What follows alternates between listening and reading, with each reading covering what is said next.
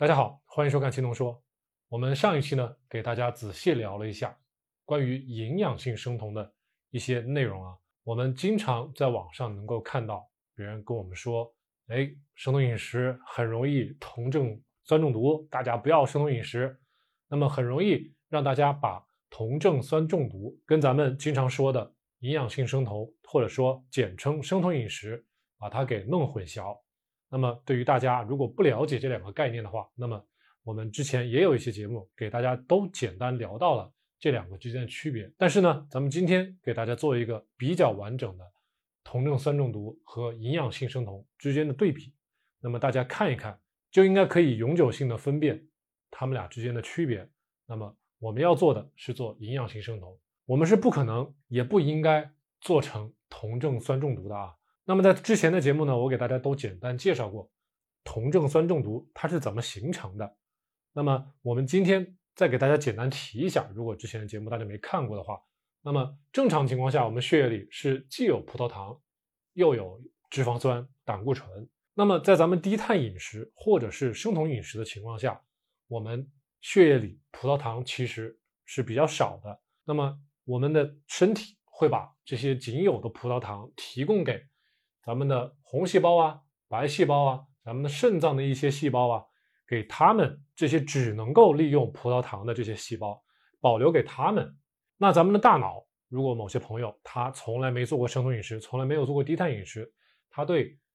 脂肪酸、他对酮体的利用能力很差，那么葡萄糖也会尽量会被留下来，留给大脑用啊，给大脑提供能量。但是呢，只要时间稍微长一点，要不了几天。大脑就会逐渐的适应使用酮体，那么剩余的器官呢？咱们身体剩余的肌肉啊，我们的内脏器官呐，还有咱们的一些神经细胞啊，那么这些地方呢，就必须要用到，例如脂肪酸，或者呢，要利用到咱们的酮体来给自己提供能量了。那么这个时候呢，葡萄糖就比较宝贵了。那我们身体还会分泌出很多的激素，比如胰高血糖素。咱们常提到的 glucagon，还有呢，肾上腺素、皮质醇激素，甚至还有生长激素，在这些激素的作用下呢，我们身体会动用我们的脂肪的储备，会动用咱们的 glycogen，我们的肌糖原、我们的肝糖原，把它分解掉，来提供这个葡萄糖，甚至在某些情况下，咱们的肌肉还会分解掉，来给我们的身体提供氨基酸。那么有一些氨基酸呢没有被利用掉的，可能再会去到咱们的肝脏，咱们肝脏呢再通过糖医生把这些没有用到的氨基酸，把它再转化成为葡萄糖。总之呢，这个最基本的葡萄糖的供应，咱们身体是可以搞定的啊。那么剩余的身体的大部分肌肉啊、内脏啊，甚至我们这个生酮适应之后，这个大脑啊，很大一部分都要利用到酮体。那咱们这个酮体一般情况下。是不可能多到酮症酸中毒的这个情况的。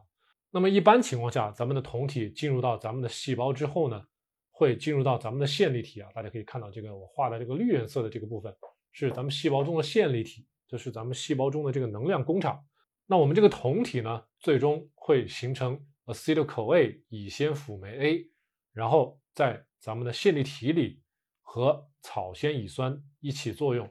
然后呢，进行 TCA，也就是三羧酸循环，最后会产生大量的能量 ATP。那么这个草酰乙酸从哪来呢？我们之前给大家讲过糖酵解啊，糖酵解呢，说白了就是咱们的葡萄糖进入到咱们的细胞以后，然后在细胞质里面进行的一系列的变化，最后呢形成了丙酮。丙酮呢，在一些酶的作用下，形成了草酰乙酸 oxaloacetate。这个东西再进入到线粒体和咱们的 acetyl-CoA 乙酰辅酶 A 一起作用，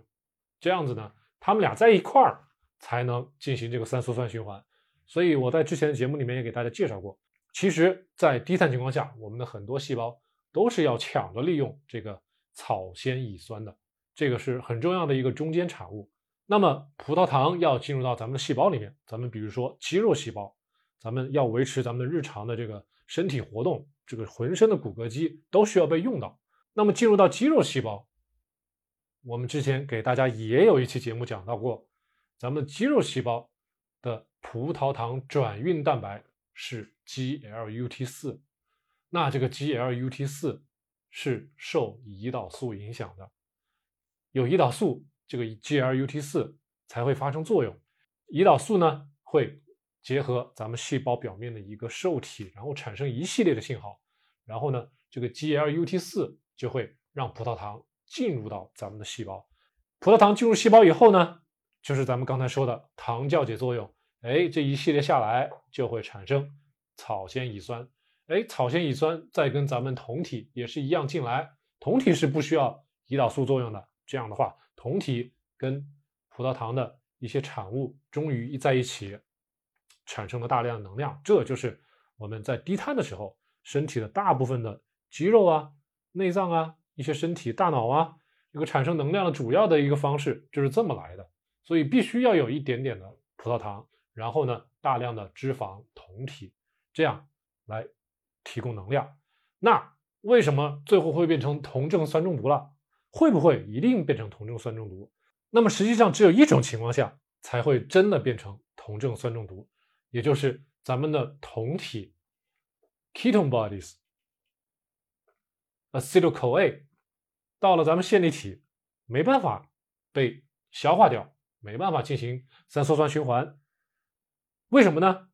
那就是因为没有这个草酰乙酸了。为什么没有草酰乙酸呢？啊，没有糖酵解了。没有糖酵解是因为什么呢？这个葡萄糖不能进入到咱们的细胞了。为什么葡萄糖不能进入到咱们的细胞呢？GLUT 四不产生作用了。为什么 GLUT 四又不产生作用了呢？因为没有胰岛素了，或者说胰岛素不够了，所以说胰岛素的匮乏或者说相对的不足，才有可能让咱们往这个酮症酸中毒的这个方向去发展啊。那么，但凡咱们正常的、健康的成年人是不可能的，因为咱们的胰岛、我们的胰脏、我们的贝塔细胞。我们分泌胰岛素的能力是存在的，是没有受损的。那么，即使在一些呃有糖尿病、二型糖尿病的一些病人，他们呢，胰岛细胞的功能还适当的存在，并没有受损的特别的严重，那么还是能满足最基本的这个身体的需求。那么，它就不会变成酮症酸中毒。那么，大家可能知道，我们在吃完饭后，在吃完高碳水饮食之后啊，我们的胰岛素都会升高。但是大家知不知道，我们的空腹的情况下，我们的胰岛素实际上也是在分泌的，只不过这个胰岛素分泌的水平非常的低。那么这个叫做 basal insulin secretion，最基本的胰岛素的分泌。那么大家如果去医院空腹去测胰岛素的话，是能测出来的，叫空腹胰岛素，或者有人会去测空腹 C 肽，这跟测空腹胰岛素的作用是一样的。空腹胰岛素的水平一般在十八到四十八 p 摩尔每升。那么，这个十八到四十八 p 摩尔每升的最基本的胰岛素的分泌，实际上就够咱们的这个肌肉啊、内脏啊，从血液中来通过 GLUT 四来汲取葡萄糖，就这么一点胰岛素就够了。那对于某一些病人来说，比如说 Type 一一型糖尿病，甚至是一些。糖尿病二型的晚期，他们真的是胰岛细胞快死光了，这个时候没胰岛素了，甚至都要零了，那这个时候胰岛素就真的成了问题。那真的成了问题了之后，在这些激素的作用下啊，这么多的酮体产生，还有很多的葡萄糖的产生，可就是不能进入到细胞，不能进入到线粒体，不能被咱们的身体利用掉，那酮体就会越来越多，在血液里面堆积。